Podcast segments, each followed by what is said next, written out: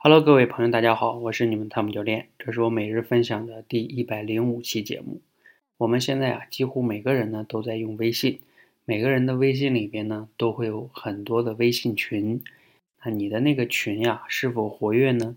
你平时用它都干什么呢？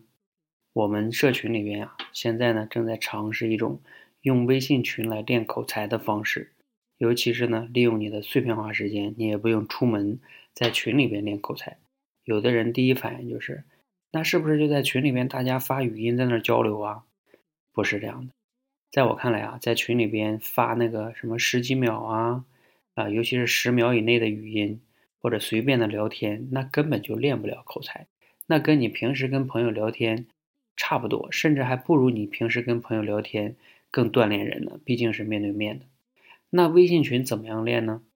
首先呀，我们呢在群里边呢给大家设置了一个打卡的小程序，你通过这个小程序呢，你就能在程序里边录下来你。的这个语音，那你录的内容是什么呢？我们会给大家选一些你录制的话题，包括素材。我们刚开始呢会以小故事为主哈，未来可能会逐渐的增加一些难度。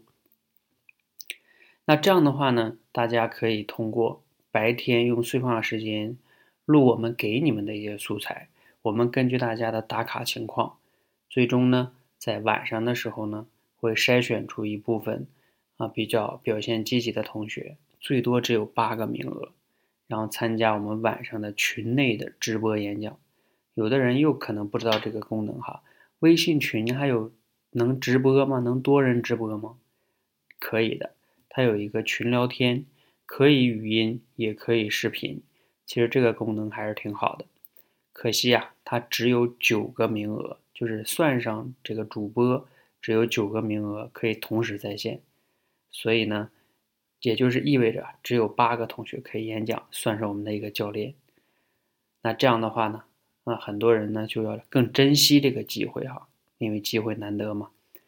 所以大家如果感兴趣呢，也可以来我们这个微信群来了解一下哈。未来我们可能会建立更多这样的微信群，帮助大家呢真正的去感受一下如何利用碎片化时间在互联网上真正的帮你练好口才。